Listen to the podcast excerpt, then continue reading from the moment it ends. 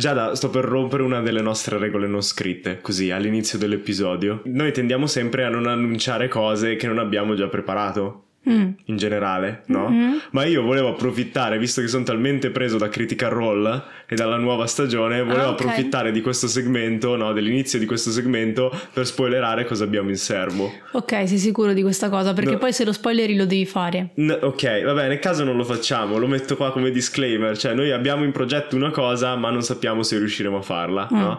E questa cosa è un episodio nella settimana di pausa di Critical Role dove faremo riassunti della, del, degli episodi precedenti, dei tre episodi, parleremo di cosa si può imparare da Matthew Mercer e dagli altri della crew e così, quindi iniziate a chiamare alle armi tutti i fan di Critical Role che conoscete e iniziate a prepararli sul fatto che saremo probabilmente il primo podcast in Italia che avrà proprio un episodio dedicato a Critical Role. Specifico una cosa perché magari da come detto non si è capito, non farà parte della programmazione che conoscete già, ma uscirà proprio come episodio a sé. Dobbiamo ancora decidere il Quando, giorno in cui dove, uscirà. Come? Probabilmente, beh, penso il giovedì, visto che loro fanno il giovedì le live di solito, no? E il Quindi, venerdì da noi, giovedì da sì, loro. Sì, ok, ok. Quindi insomma potrebbe essere il venerdì o potrebbe essere magari il... no, perché il lunedì esce la nostra. Lunedì esce la nostra, no. io farei uscire venerdì, okay. così chi vuole lo recupera nel weekend e poi esce la nostra. Figo, ok. Sì. Quindi il venerdì della settimana in cui loro non fanno lo show sì. dovrebbe uscire questo sì, nuovo quindi format. sarà un episodio mensile esatto. di questo esatto. format. Quindi okay. ovviamente poi, cioè se uno non è interessato a Critical Role può anche non ascoltarselo. Ma, ma, se non siete interessati a Critical Role, comunque il mio piano malvagio è che quell'episodio lì faccia anche un po' da jumping point. Okay. Visto che è molto difficile stare dietro a Critical Role, no? sono mm-hmm. quattro ore di show, eh, per molti è impossibile. Potete sentirvi i riassunti che facciamo, no? un po' l'analisi e tutto, e poi incominciare il mese dopo. O meglio, i riassunti che fa Emilio a me, perché sono la prima che non riesce esatto. a stare dietro a questa Quindi così puoi stare dietro anche tu. Fantastico. No? Pensa come sono bravo come co-conduttore. Troppo bravo. E poi, secondo me, l'altra cosa utile può essere il fatto di capire appunto cosa si può imparare dai giocatori da Matthew Mercer. Ecco, quello secondo esatto. me è il vero punto quello che vogliamo portare. Quello potrebbe essere interessante per tutti. Ma c'è anche un fine nascosto, no? Mm. Io già ormai lo saprete, siamo un po' come la Marvel e gli Illuminati. Non iniziamo un progetto se non abbiamo fase 1, fase 2, fase 3. La fase, fase 4 e fase 5 pure. La fase 2 di questo progetto è riuscire a convincere Luca Comics and Games 2023 sì. di portare qui Matthew Mercer e compagnia. Quindi, se volete Critical Role in Italia... In Italia creiamo una community attorno a questa cosa, no? Facciamoci sentire. Sappiamo che ci sono una marea di cosplayer, sappiamo che ci sono una marea di ascoltatori già nel nostro pubblico preparate le armi, ok? Perché se ci riusciamo, magari riusciamo a diventare la community cioè, non è che noi riusciamo, io e Giada riusciamo a diventare la community, ma troviamo un modo per aggregare bene la community di Critical Role in Italia in modo da avere una voce e farli venire qui. Per poi morire di imbarazzo e non riuscire a sbiascicare neanche una domanda a loro. Però uno ci prova, no? Do- domande che comunque farà Emilio perché io non sono in grado di parlare in inglese di base. Sì, va bene. Morirò di infarto, però ok. okay. Eh, farà qualcuno della nostra community che sa quindi, parlare bene inglese. Quindi, fan di Critical Role, andate a condividere quegli episodi con sì, preparatevi insomma. t- tutte le community, cioè tutti i gruppi Facebook iniziate a dirlo ai vostri gruppi alle cose. vostre robe. C'è un podcast che parla di Critical Role in città ok? Oh mio dio mio dio! Quello sono io quando ho pensato di fare il podcast. Era un'imitazione perfetta. Ma adesso la sigla e poi di cosa parliamo in questo episodio? Oggi parliamo un po' di Luca Comics and Games. 2021 però. Sì. E poi vabbè nel secondo segmento in realtà parliamo del sandbox. Sì, parliamo di sandbox e di un sistema che ho scoperto guardando un videogioco. Ok. Mentre salite i gradini della torre che scricchiola e geme sotto il peso dell'oro accumulato in secoli, sapete già che dovrete affrontare un drago. Ma questa volta sono due. E hanno un microfono.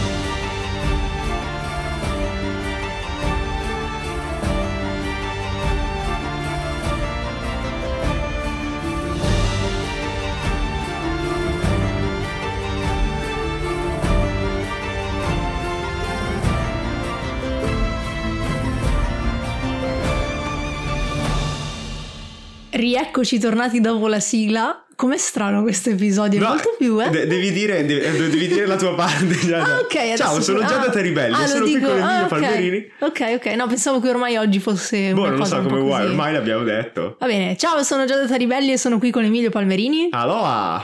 per parlarvi di Lucca Comics and Games 2021 e Dungeons and Dragons. Perché vogliamo parlare di Lucca Comics and Games? Innanzitutto perché abbiamo avuto l'onore di avere questa collaborazione con loro, come avete sentito nei podcast. Tra l'altro, grazie perché gli episodi sono andati veramente molto bene, quindi vuol dire che li avete anche ricondivisi un sacco, perciò grazie mille. Siamo contenti che abbiate trovato i contenuti interessanti.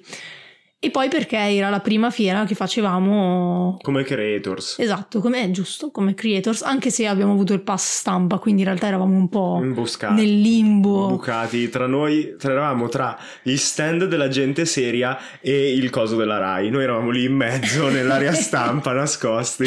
Esatto. No, vabbè, scherzi a parte, poi ci avete fatto anche un po' di domande, ad esempio su come vi siete trovati e anche come è, arrivata questa collaborazione. Quindi volevamo un attimo parlare dei retroscena e poi vabbè, torniamo a parlare di Dungeons and Dragons e la smettiamo di vantarci, direi. Ma chi si sta vantando? Io mi sto vantando. non lo so, è sempre un po' imbarazzante. Comunque. Utilizzare il bagno accanto allo stand, della, della, sì. stand all'ufficio della RAI. sì. No, allora, eh, come è arrivata la collaborazione? In realtà eh, devo ringraziare eh, Riccardo Taurisano, perché la prima collaborazione con Luca Comics and Games è arrivata da lui. Io l'avevo conosciuto tramite Gioca Ruolando, avevamo parlato assieme, ci eravamo confrontati su diverse tematiche del GDR e dell'educazione e lui mesi e mesi dopo eh, si è ricordato e mi ha detto guarda stiamo facendo questo progetto con Luca Crea che era il famoso L'ora di lezione non basta di cui abbiamo fatto un episodio speciale in collaborazione appunto con Luca Comics and Games e quindi mi aveva detto fate questo episodio anche in collaborazione con loro. Da lì abbiamo conosciuto quindi il nostro contatto per Luca Comics and Games, di cui non so se possiamo dire il nome, quindi non lo diremo. No, povero, cioè almeno so, il nome. Cioè... Non lo so, non so quanto sia riservato in realtà su, non lo so. Vabbè, grazie Simone, nel senso. Vabbè, Simone, Simone. Simone, eh, grazie Simone. Grazie per averci invitato, nel senso, poverino. E ehm, quindi Simone, ci siamo rivisti poi al Play e ci ha detto ragazzi, vi va comunque di fare qualcosa per Luca Comics and Games 2021? Facciamo qualcosa insieme, così venite in fiera, eccetera, eccetera. E noi gli abbiamo fatto un po' di proposte.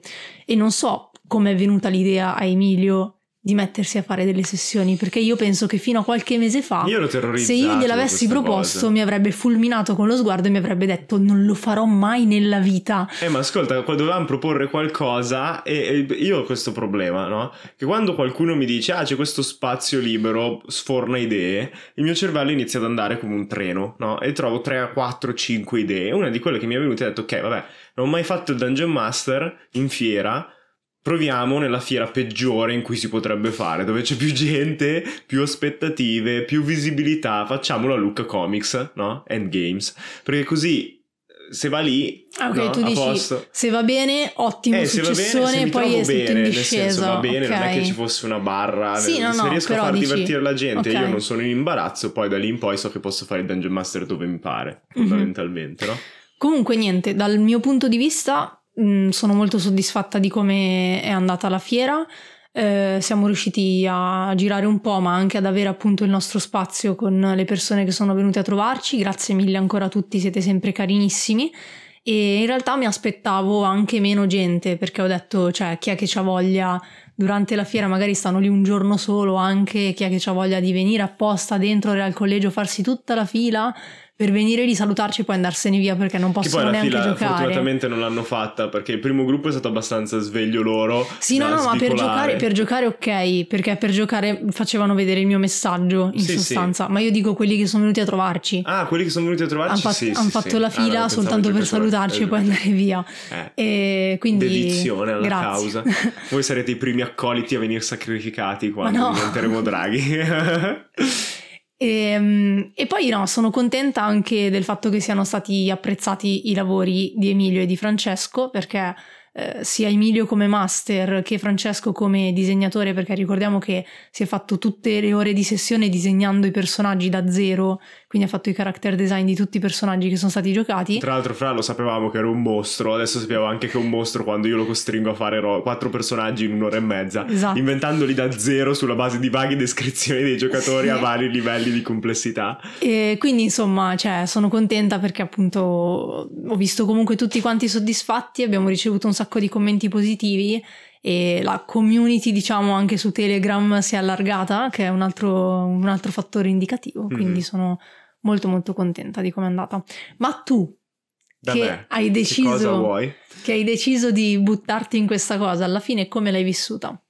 Allora al tavolo mi sono divertito un casino tolto il tipo dei, dei corni e magari ne parliamo dopo che suona ogni volta, cioè il terzo giorno è stato così, un po' un delirio, ma eh, mi sono trovato molto bene.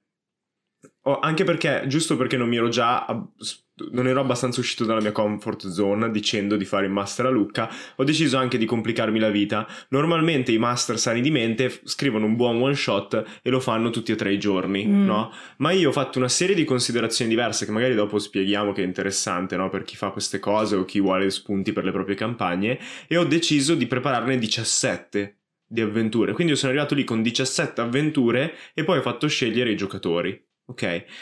Quindi, cioè, ero veramente, da un certo punto di vista, questa cosa mi rilassava perché dicevo, vabbè, ma io, cioè, faccio scegliere a loro, al massimo pensano che hanno beccato quella sfortunata, no?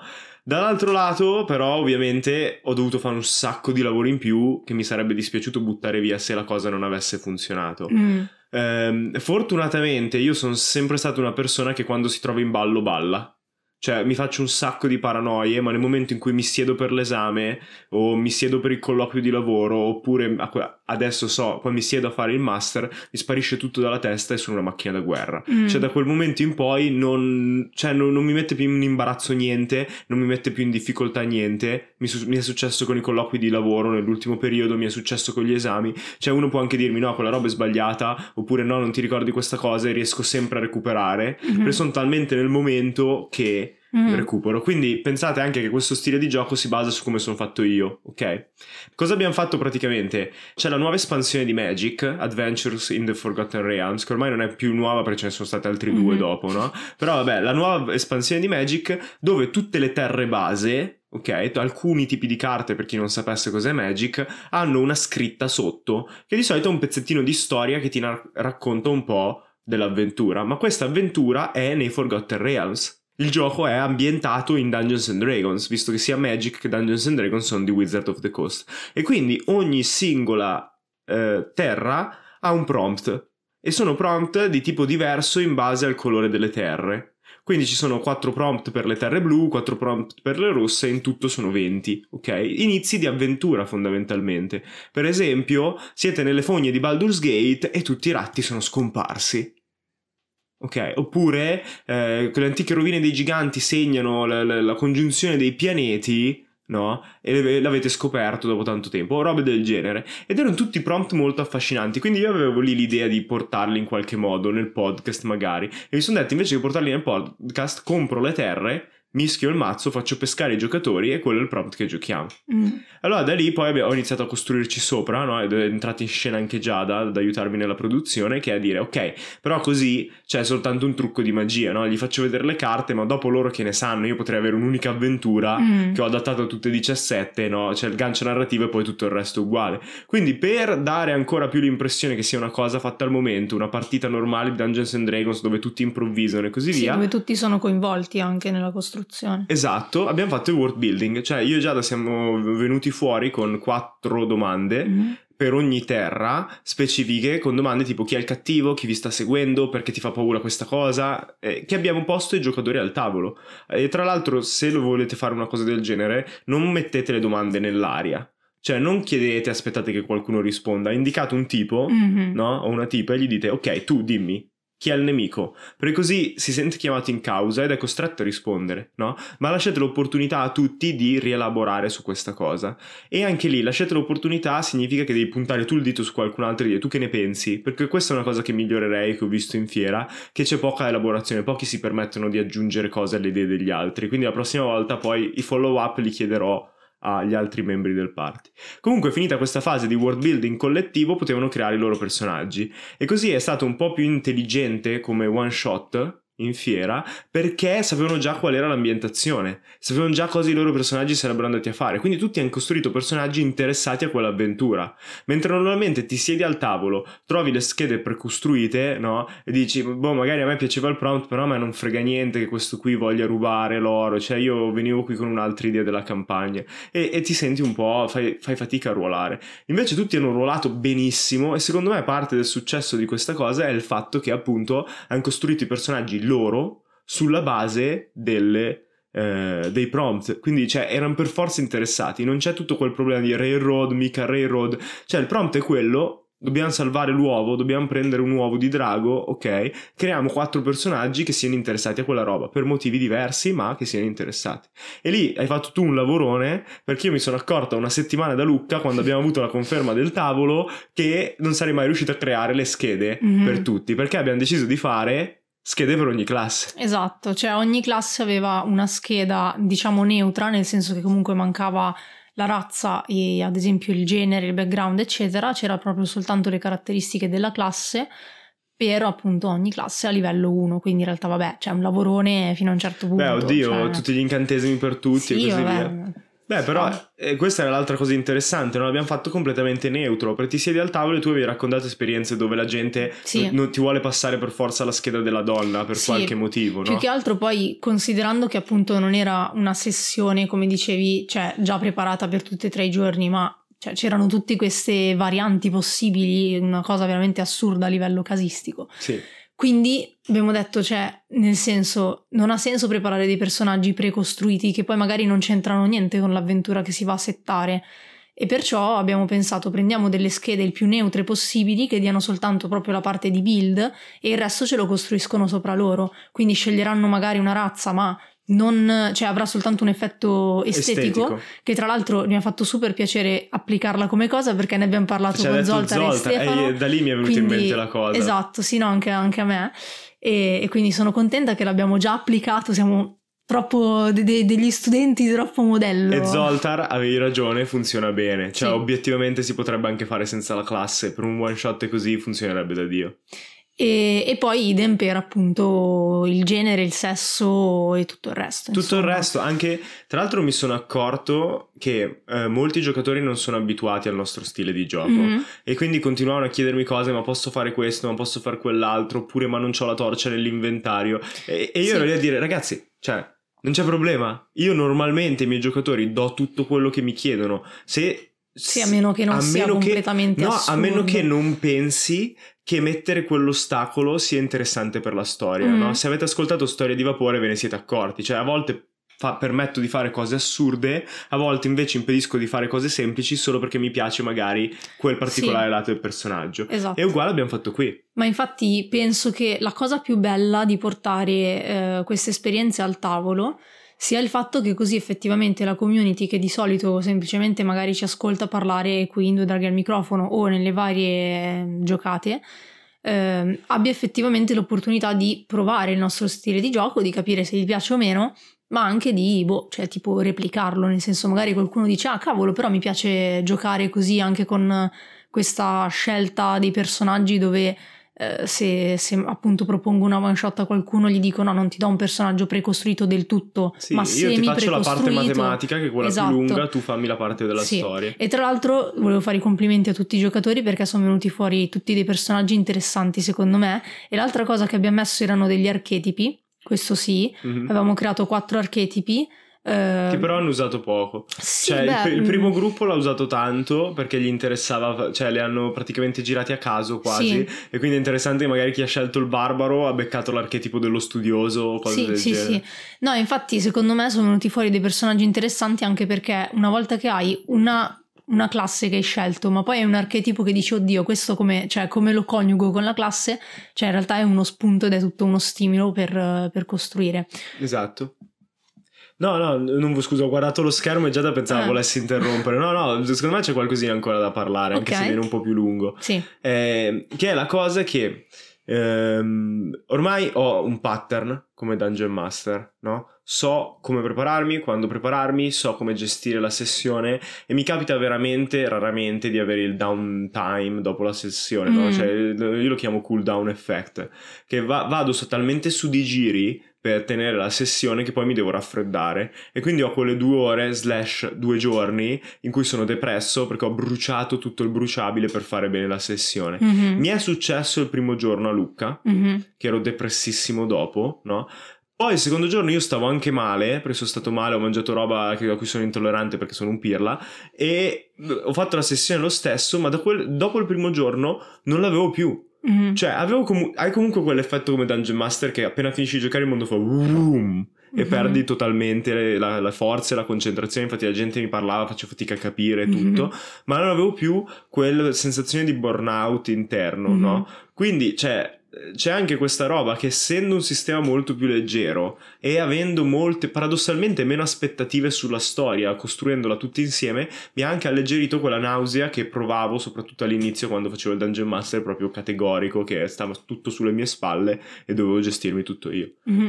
Nonostante la stanchezza in realtà sia maggiore per questa roba. Certo. Gli aspetti negativi, secondo me, l'aspetto, il principale aspetto negativo è l'ambiente cioè, le fiere devono smetterla di far giocare la gente. Lo so che, cioè, lo so che è, è impossibile, è, lo spazio è quello, però non puoi far giocare quanti saremmo stati? 60 persone mm. per sala, eh, 60 sì. persone divise in tavoli. Più la gente che gira e gli stand di fianco cioè, con troppo... i corni vichinghi che suonano. ok, quello, cioè non puoi mettere i corni, la gente che fa sì, provare sì. i corni uh, tutto il tempo. Eh.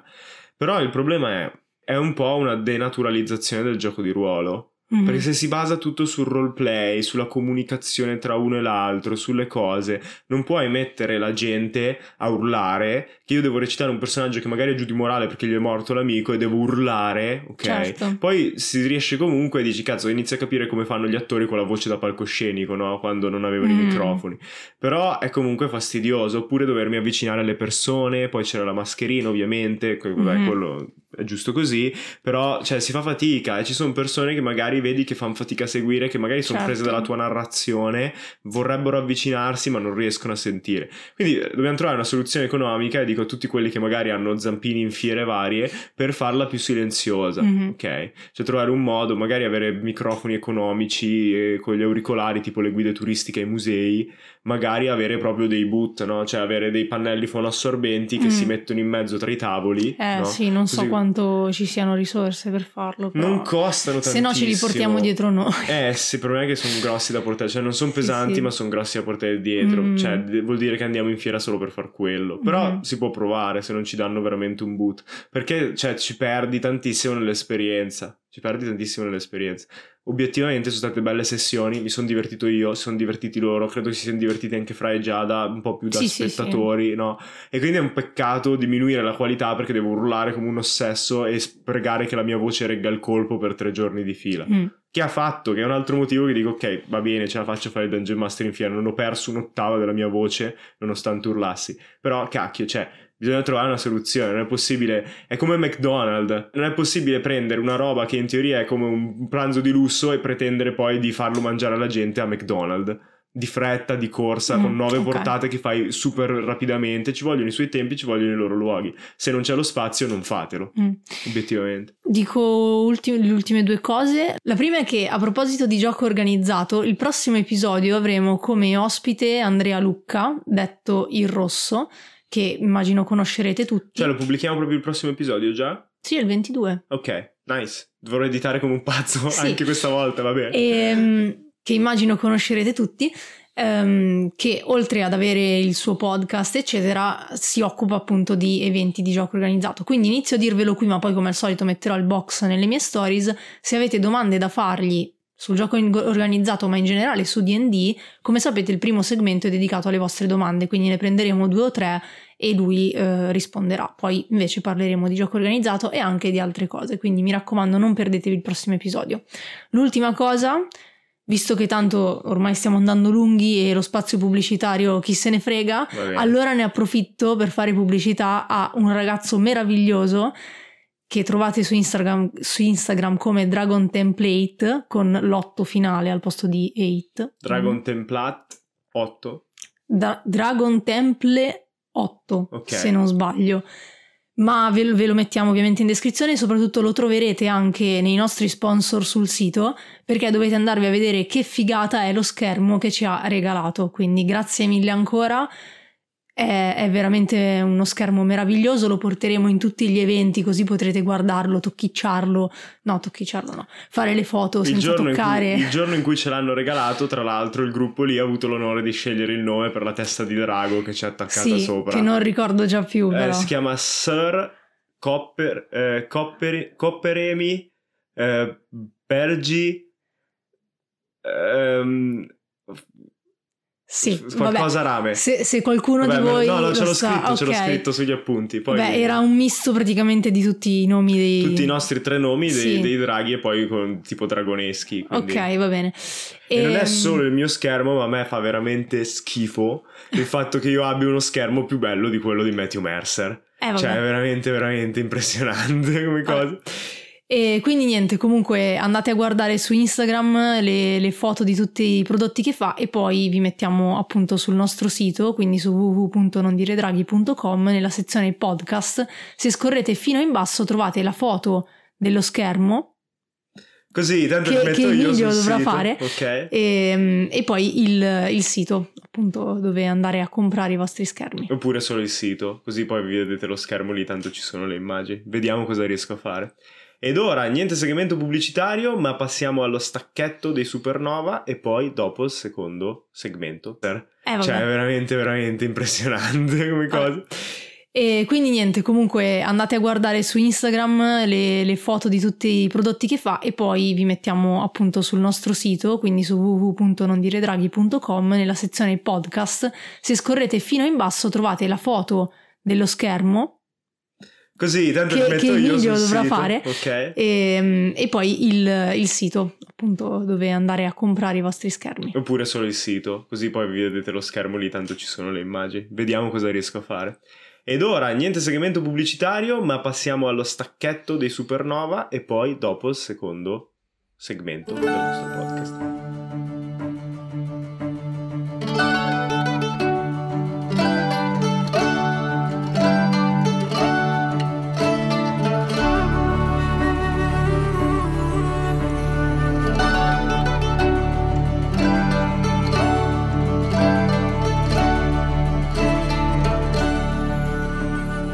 Nelle stagioni precedenti abbiamo parlato alcune volte della differenza tra Railroad, Railroad e Sandbox e hai espresso dei dubbi su quest'ultimo sistema di gioco. Ricordiamo che Sandbox è praticamente un mondo di gioco in cui i giocatori non sono costretti a muoversi soltanto in alcune ambientazioni che sono state preparate e selezionate accuratamente, seguendo quindi una storia lineare, ma possono andare sostanzialmente dove vogliono e affrontare quindi le missioni che preferiscono. E noi come party, eh, con te come master, non lo abbiamo mai provato, se non sbaglio. Sì, non l'abbiamo mai provato perché eh, appunto io sono più interessato alla storia e ho sempre visto il sandbox come un modo per lasciare i giocatori fare quello che vogliono, ma poi imporre comunque una storia o da un certo punto in avanti oppure ingannandoli fin dall'inizio. Mm. Cioè tu hai l'idea che stai andando a caso, ma visto che comunque è il dungeon master che crea le ambientazioni dove puoi andare, no, alla fin fine vieni limitato a quello che voglio. Ok. Cioè sì. dicono sempre, oh mio Dio, è un sandbox, posso andare a cittadina A, B, C e sì, D. Sì, però sono comunque Però se le ho create io certo. e le, se le creo in relazione alla storia che ho in testa, no? Se invece si fa veramente un sandbox, quello che mi dispiace è che si perde completamente la storia. Quindi però, visto che molta gente lo fa, e ho detto non possono essere tutti, cioè ci sarà qualcun altro interessato a creare una storia da un mondo sandbox, mm. ho fatto un po' di ricerca e penso di aver trovato un modo che mi piace per gestire un sandbox. Ok. E questo modo si chiama Nemesis System. Mm-hmm. È un sistema di gioco inventato per un videogioco, okay. eh, Mordor Shadow of War, e la, il primo di cui non mi ricordo il nome perché sono due videogiochi della stessa serie, è un videogioco ambientato nella Terra di Mezzo eh, dove in pratica il protagonista è una specie di ranger che interagisce con vari orchi, mm-hmm. vari orchi capitano a Mordor, ok? Non so nient'altro della storia ma non è importante per questa cosa. Che cos'è il Nemesis System? Il Nemesis System fondamentalmente è un sistema che genera casualmente i nemici. Mm-hmm. In questo caso i capitani orcheschi. Quindi non tutti gli orchi, ovviamente non le comparse, gli NPC che vengono eliminati subito, ok? Non le guardie dell'accampamento, ma quelli un po' più importanti. Ma fa molto più di questo. Cioè non è soltanto un, un generatore di mostri casuali, crea proprio una storia. Crea una storia senza bisogno di uno sceneggiatore che l'abbia scritta, senza bisogno che i programmatori l'abbiano inventata prima. Come fa? Lo fa basandosi su tre pilastri fondamentali. Gli incontri con gli orchi possono terminare in molteplici modi, mm-hmm. non soltanto con la sconfitta del giocatore o dell'orco. Il gioco tiene traccia delle interazioni tra il giocatore e un particolare nemico e esiste una statistica segreta chiamata punteggio di interazione che gioca in tutto un sistema di probabilità, che vedremo. Adesso vi spiego velocemente questi tre punti e poi dopo tenteremo di inserirli in una campagna di DD per vedere come fare un sandbox. Mm-hmm. Giada non è molto convinta di tutto il sistema perché gliel'ho già raccontato, ma vedremo se riusciremo a convincerla alla fine. Ok. Allora, in Mordor i nemici sono ovviamente orchi. Come ho detto, il gioco li genera casualmente, ok? Ma non li genera casualmente in modo banale. Tenta sempre di generare casualmente una personalità una personalità che sia particolare di quel capitano degli orchi. Magari gli piace vestire con stile, mm-hmm. magari gli piace rappare e quindi parla in rap. Questa caratteristica viene subito mostrata al giocatore in modo tale che l'orco sia memorabile. Cioè tu ti devi ricordare che hai interagito con mm. quell'orco e sarà fondamentale per il resto. Una volta che i personaggi sono così caratterizzati, è un peccato ucciderli e basta mm-hmm. visto che il sistema riesce a crearli sempre diversi. Quindi il sistema di gioco cosa fa? Dà possibili soluzioni finali, mm-hmm. che era un po' il primo punto che ho detto, no? Queste possibili soluzioni possono essere l'orco riesce a scappare, oppure se il giocatore sta venendo sconfitto ti dà la possibilità tramite il game design del livello di scappare, mm. oppure puoi umiliare l'orco e non sconfiggerlo in modo tale che gli fai perdere posizioni nella gerarchia, oppure può rubare, l'orco può rubare l'equipaggiamento al giocatore o può distruggere l'equipaggiamento, o addirittura nel caso venga ucciso l'orco può essere resuscitato dopo. Mm-hmm. Resuscitato perché magari la magia che hai usato su di lui per sconfiggerlo scaturisce qualcosa, o magari perché viene salvato da un altro orco che ha strane proprietà mm, necromantiche mm-hmm. e così via. Questi finali alternativi, la fuga, la resurrezione, l'umiliazione e così mm-hmm. via, hanno una bassa probabilità che avvengano. Ok? Se non sceglie il giocatore di farlo, perché okay. il giocatore può allearsi con l'orco o umiliarlo e così via se il giocatore non sceglie nessuna di quelle opzioni, tutte le altre hanno una bassa probabilità che succeda. Mm. Ok? Il gioco tira un dado di nascosto, un dado 100, e vede se quella probabilità avviene. A questo punto c'è il secondo passaggio. Mm-hmm. Il gioco tiene traccia dell'interazione e non è che tiene traccia astrattamente, non è che si segna da qualche parte le note con quello che è successo, modifica l'orco in base all'interazione. Quindi se per esempio tu gli tagli un braccio e lo lasci per morto, mm-hmm. ok? La volta dopo lui non avrà un braccio o avrà una protesi. Se resuscita, ovviamente sarà diverso da prima. Se ottiene nuovi poteri, sarà diverso da prima. Se è stato umiliato, sarà diverso da prima perché avrà perso punti sociali. E si vede subito nel personaggio. E anche questo è molto importante perché mm-hmm. abbiamo detto devono essere molto caratterizzati per funzionare. Fortunatamente, fino a questo punto, non dobbiamo adattare niente. In DD già su- succede. Un Dungeon Master tiene traccia di quello che succede con i party e modifica la storia o modifica gli NPC in base a quello che succede, a quello che è stato rivelato, a come è il mondo. Dovete però ricordare ricordarvi questo fondamentale e dovete dirlo anche ai giocatori, no? Mm. L'incontro non finisce nel modo tradizionale.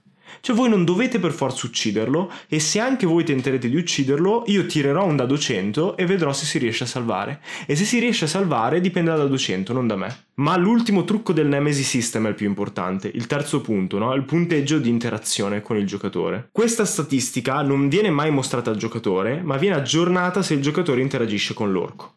Quindi mettiamo che un orco inizi sempre da punteggio 1. Se il giocatore lo evita, perché dice no, quell'orco che rappa non mi interessa minimamente e ci giro attorno, faccio una missione stealth piuttosto che interagire, rimane a punteggio 1. Mm. Quindi se poi alla fine arriverai a un combattimento con quel particolare orco, potrai normalmente ucciderlo, perché avrà pochissima probabilità di salvarsi, mm. di scappare o di tutte le altre robe. Se invece il giocatore interagisce con l'orco, il punteggio sale. Okay. Quindi mettiamo che tiri il, dado, il gioco tira il dado 100, fa 10, se hai interagito due volte con l'orco il punteggio è 2. Quindi 10 diventa 20, mm. se hai interagito 3 volte diventa 30. 4 volte 40. Quindi diventa sempre più probabile che quell'orco succeda qualcosa. Mm-hmm. Quindi facciamo una scena, no? Che è tra l'altro quella che c'è nel, nel, video che vi linko in descrizione, secondo me è la migliore. Mettiamo che la prima volta che incontri un orco ha, tiri i dadi e hai uh, a fortuna l'orco e quindi l'incontro non finisce che ti uccide, mm-hmm. ma finisce che ti prende la spada e te la spezza. Mm-hmm. Cosa succederà nel giocatore? Ti verrà voglia di trovare lo stronzo che ti ha spezzato la spada e massacrarlo di botte. Mm-hmm. Nel frattempo il gioco tiene traccia del fatto che l'orco ti ha spezzato la spada e lo fa salire di livello. E quindi magari il suo nome non sarà più eh, Tizio il cattivone, ma diventa Tizio lo spezzaspade, in modo tale da far vedere che è cambiato qualcosa. Avrà un equipaggiamento migliore, avrà degli sgherri attorno e così via. Quindi se tu vuoi interagire con lui, c'è l'incidente iniziale, mi ha spezzato la spada, c'è l'ostacolo, devo riuscire a picchiarlo per vendicarmi mm-hmm. e inizia a crearsi una storia. Se riportiamo in Dungeons and Dragons, cosa deve fare un Dungeon Master per avere lo stesso effetto? Deve implementare questa statistica nascosta. Quindi se si crea una tabella con i possibili finali, si dà un punteggio di interazione ai banditi dell'incontro casuale e si vede come i giocatori interagiscono. Se i giocatori sono interessati dai banditi, perché magari li vedono giovani e inesperti, quindi si sentono un po' impietositi dallo sconfiggerli e tutto, si alza il punteggio di interazione a 2. Mm. Prima della fine dello scontro, no? Così che diventa già più probabile che questi banditi si salvino. Mm. Poi si tira il dado 100, si moltiplica per il punteggio di interazione e si vede cosa succede.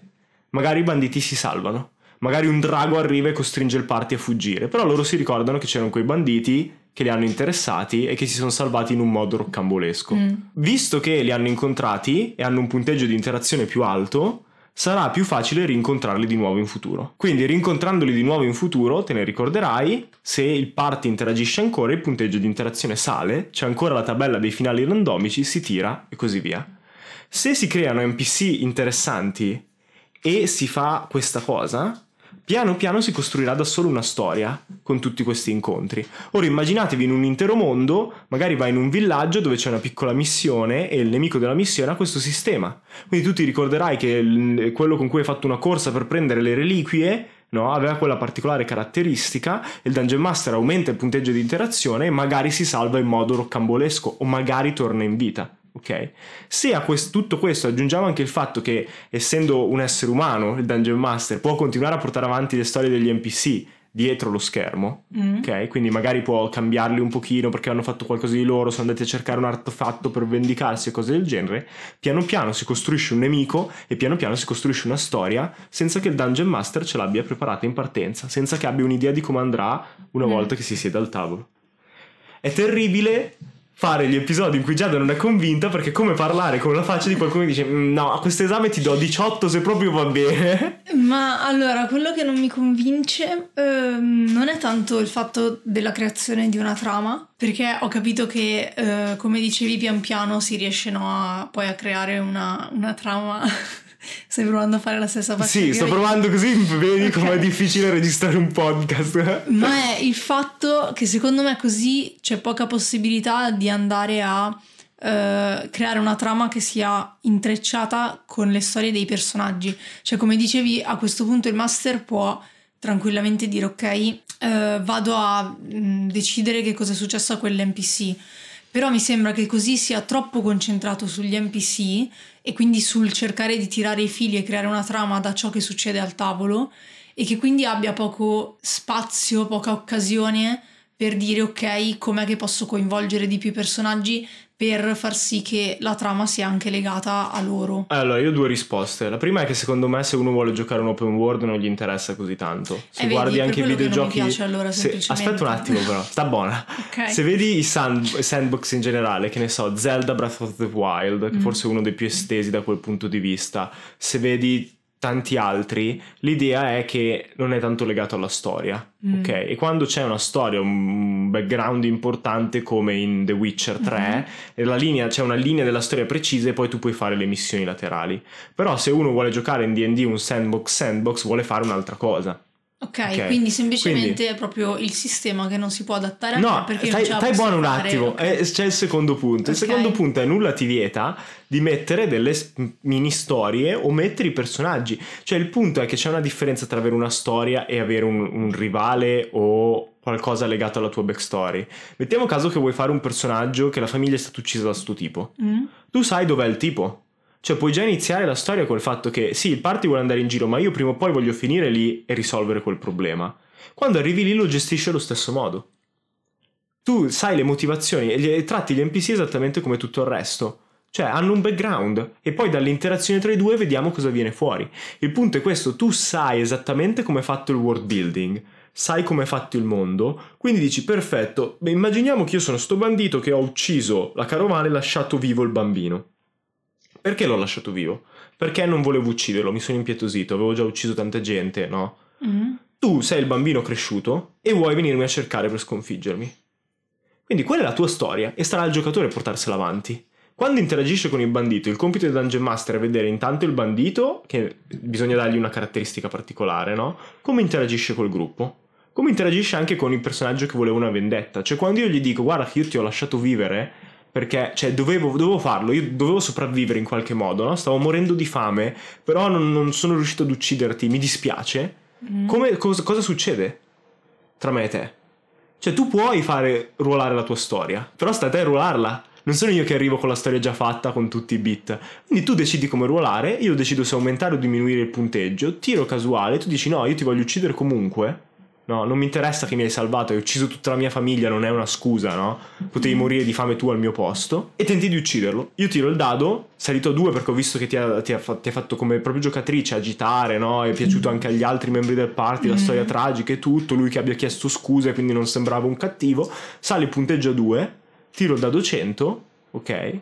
Se lo uccidi, la storia finisce lì e posso sempre complicarla. Magari cercando il corpo trovi una lettera in cui si vedi che lui in realtà faceva il bandito per un barone e la storia va avanti. Oppure succede qualcosa che lo salva e io come Dungeon Master dovrò pensare, ok, ok, io cioè mi sentivo in colpa per l'evento, mi sono sempre sentito una merda per questa cosa, mm-hmm. ok? L'ho lasciato vivere, adesso cosa succede al mio personaggio? E quello diventa la storia. Cioè, è un piano del cattivo. Magari mm. dico: no, ha tentato di uccidermi, non è più un bambino, adesso posso ucciderlo. E quindi inizierà ad avere un piano per ucciderlo. E quando riappare ha un piano capito? Però semplicemente non è una storia basata sui personaggi, non ci sono particolari colpi narrativi che io voglio raggiungere, colpi di scena, grandi cose, mm-hmm. ok? I colpi di scena sono fatti dalla roba randomica, so- sorprendono sia il Dungeon Master che i giocatori. È un po' comunque un, un do death, no? Se tu vuoi fare una roba randomica, mm-hmm. io non posso avere 27.000 storie pronte per ogni singolo villaggio, certo. per ogni certo. singola cosa. Quindi tu saprai che il tuo background, la storia del tuo background non verrà comunque collegata a una storia epica del mondo, così come se facciamo una storia narrativa che io costruisco apposta. Mm-hmm, sì, Capito? diciamo che forse è anche più realistica come cosa. Dip- cioè sì, senso... se vuoi fare una narrazione più realistica è più facile. Cioè siete comunque degli eroi, perché comunque andate in giro a fare cose, salvare gente, eccetera. Interagite comunque con il mondo, però non siete i protagonisti di una storia epica, come potrebbe invece succedere sì. se lo scrittore prepara una storia epica ma railroad perché comunque più che altro la essere in qualche modo lineare sposta la volontà dello storyteller no?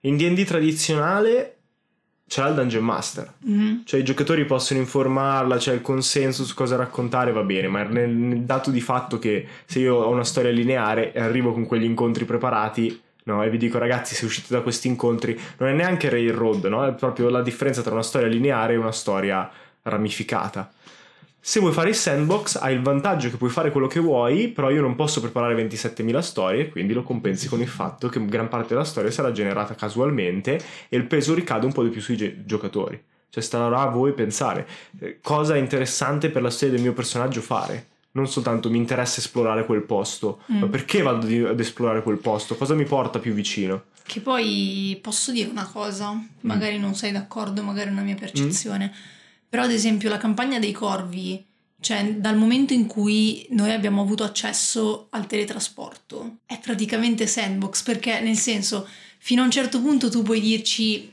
cioè puoi farci capire che avevi preparato magari una determinata città, però se a noi ci gira e diciamo vabbè ma abbiamo teletrasporto, abbiamo viaggi interplanari, eh, ma non è andiamo da cosa. un'altra parte. Eh, la differenza è quella, sì vai da un'altra parte, stiamo lì due ore a fare shopping a Sigil e mm. poi se vuoi tornare alla storia devi tornartene a Durdan. Ok. E quello è il fatto, cioè avete fatto il giro voi, però io ve l'ho detto chiaramente, la storia è lì dove è ancorata la flotta mm-hmm. e voi prima o poi dovete andare lì dove è ancorata la flotta. Se non andate dove è lì ancorata la flotta, la flotta parte e attacca quell'altro posto.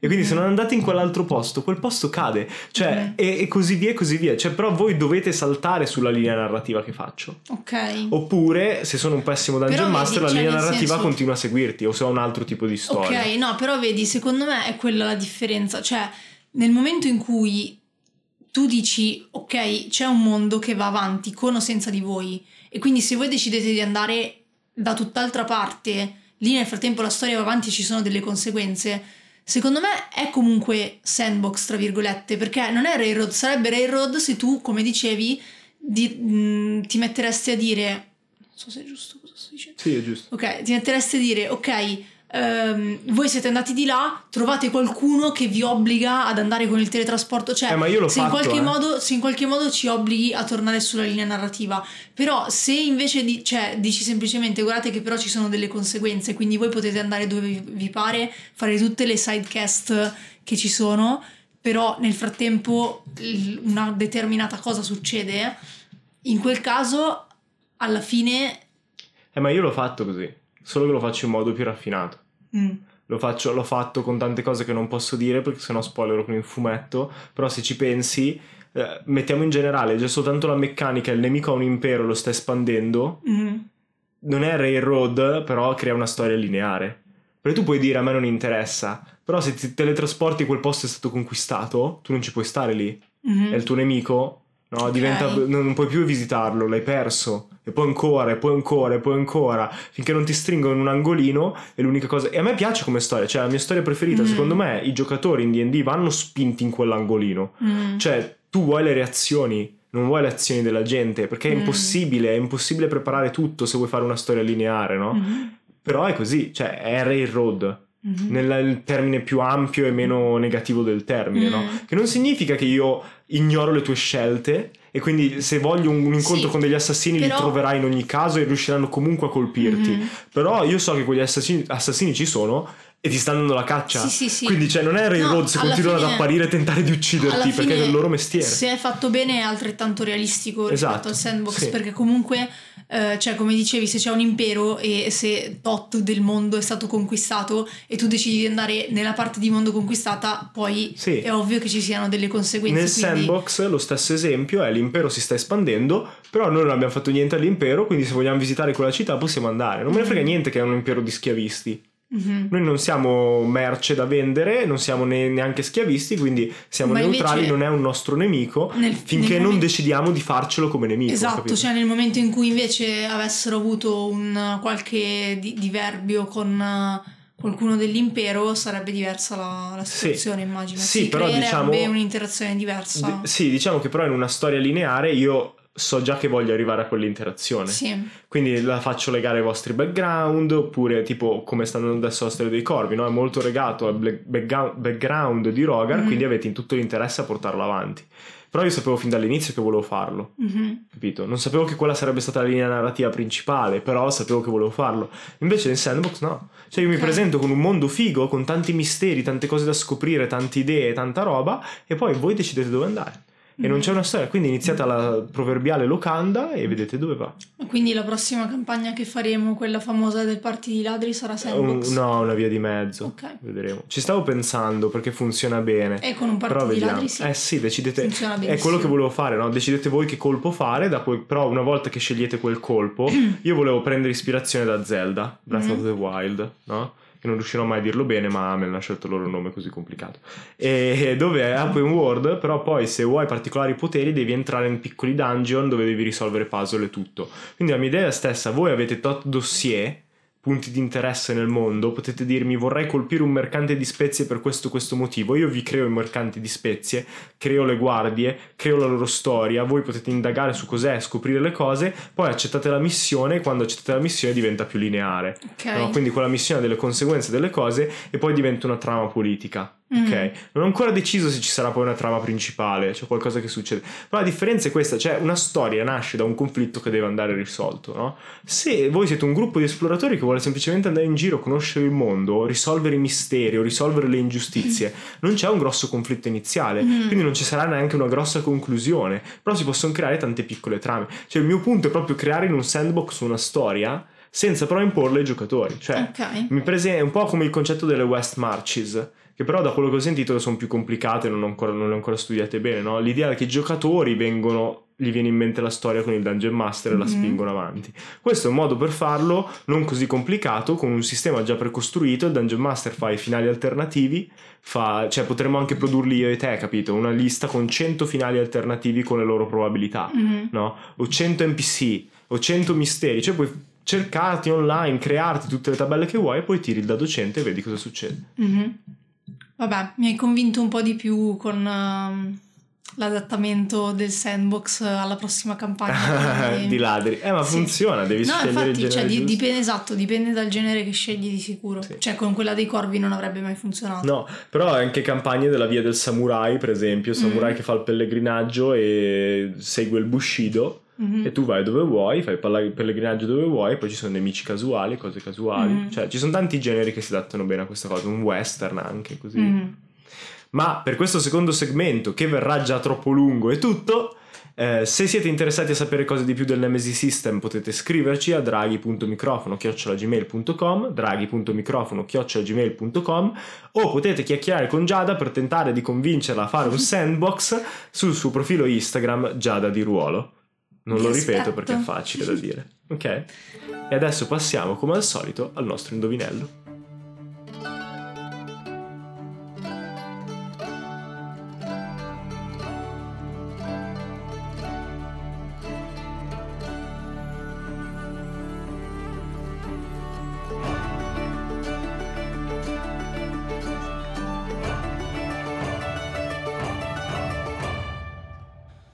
Ok, siamo giunti al nostro segmento finale che come sempre è dedicato all'indovinello, sponsorizzato da Owlwood Gaming, che produce porta dadi e anche lancia dadi e altri materiali in legno, quindi andate a vedere il loro sito che vi lasciamo in descrizione www.owlwoodgaming.it.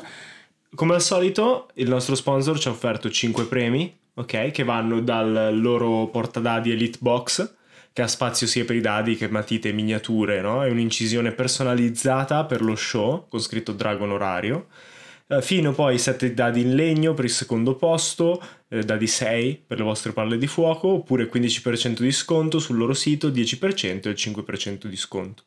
Ma questa stagione, come ormai saprete se avete sentito gli altri episodi, c'è anche un giveaway finale in cui appunto sorteggeremo uno di voi tra quelli che hanno almeno un punto in classifica, quindi che hanno almeno risposto una volta eh, correttamente al nostro indovinello, per vincere un manuale a vostra scelta.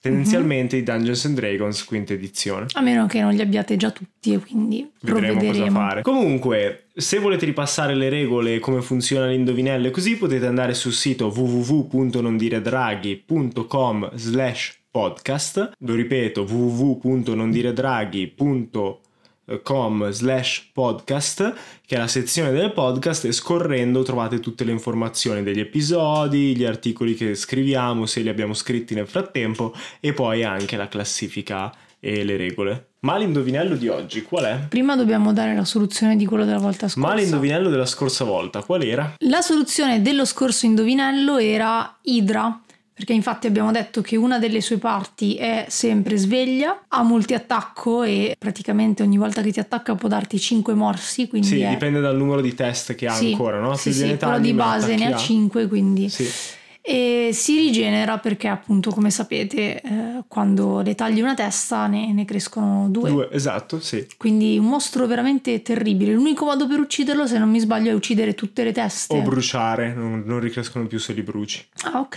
Se non ricordo male, sì. Ma invece, ecco i tre indizi dell'indovinello di questa puntata, che è un oggetto magico. Sì, il primo è a volte viene usato per sostituire lampioni. Se lo attivi ti seguirà. E poi è sferico e azzurro. È molto molto facile, quindi non perdete questa occasione per rispondere all'indovinello aggiudicandovi quindi come abbiamo detto prima la possibilità del giveaway finale e se avete già risposto agli altri correttamente anche di entrare nei primi posti della classifica scrivendomi a Giada di Ruolo su Instagram. Giada di Ruolo. Quindi grazie per averci ascoltato anche oggi, come al solito se vi è piaciuto l'episodio consigliatelo ai vostri amici, agli avventurieri e alle avventuriere del vostro party perché condividendo è il modo migliore per far crescere un podcast come il nostro. Questo è tutto e ci risentiamo con il prossimo episodio dello show. Ciao!